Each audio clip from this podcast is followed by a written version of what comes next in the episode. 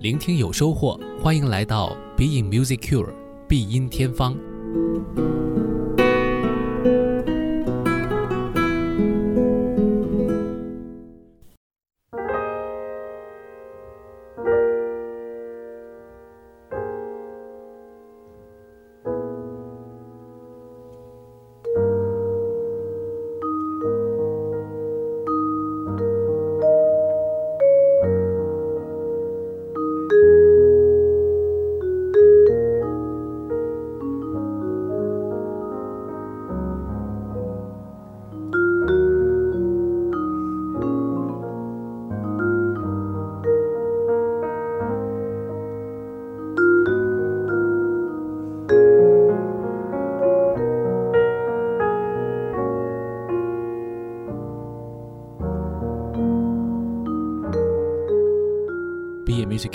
我是顾超。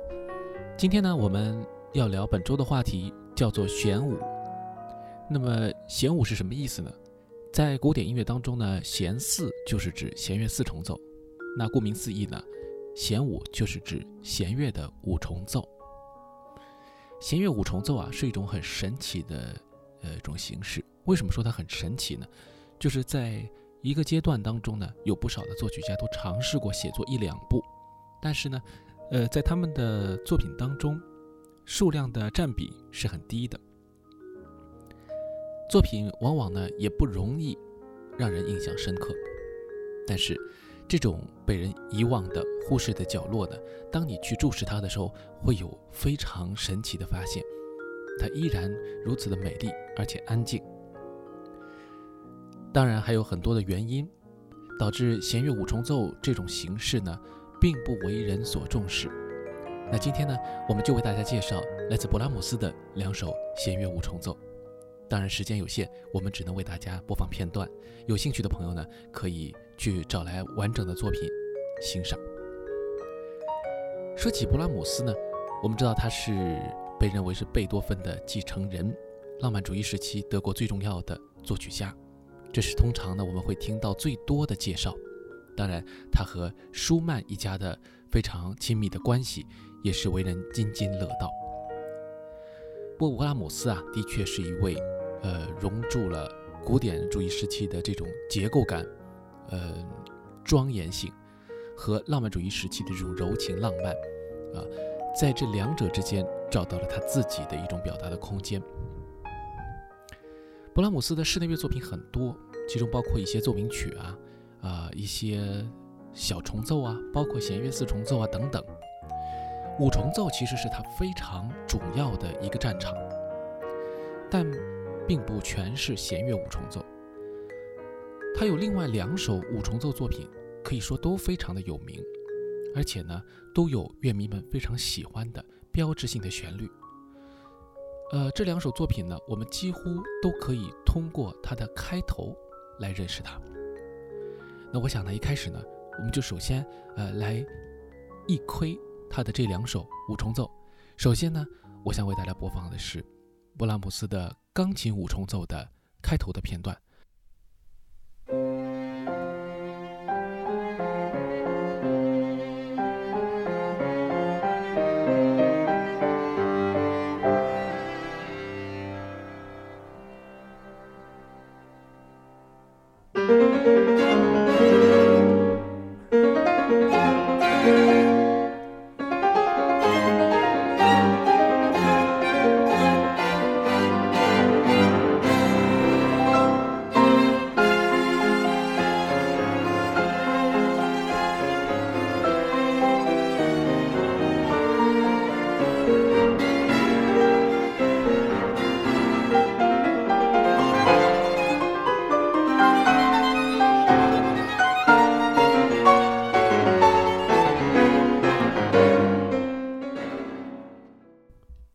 先放到这里。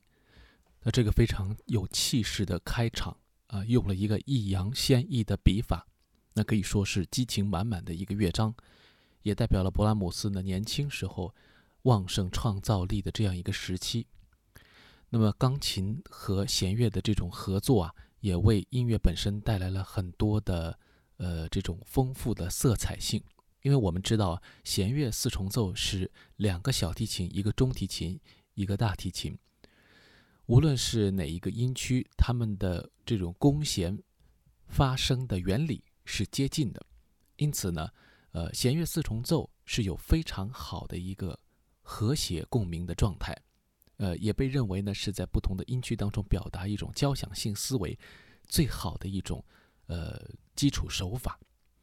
加上钢琴之后呢，音色会变得更加丰富一些，有钢琴的那一种啊击弦的这样的一个机制带来的比较通透圆润的声音。那因此呢，两者之间的配合可以说增强了音乐本身的色彩。那么换管乐如何呢？勃拉姆斯非常喜欢单簧管，于是呢，他在晚年的时候写作了一部呃 B 小调单簧管五重奏，原理就是单簧管加上弦乐四重奏。我们来听一下这个开头啊，呃，就体现了勃拉姆斯晚年的特点，并不是要气势夺人，甚至于气势压人，而是一种非常柔美、轻柔，呃，非常温和的欢迎你走进他的音乐世界。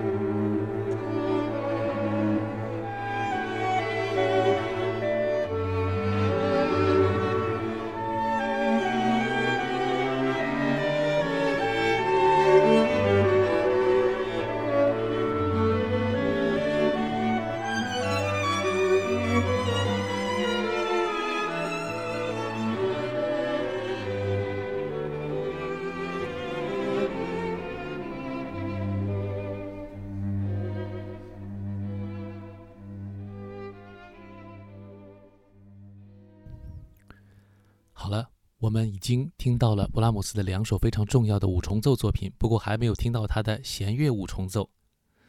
勃拉姆斯的两首弦乐五重奏作品啊，呃，都是有固定的形式的。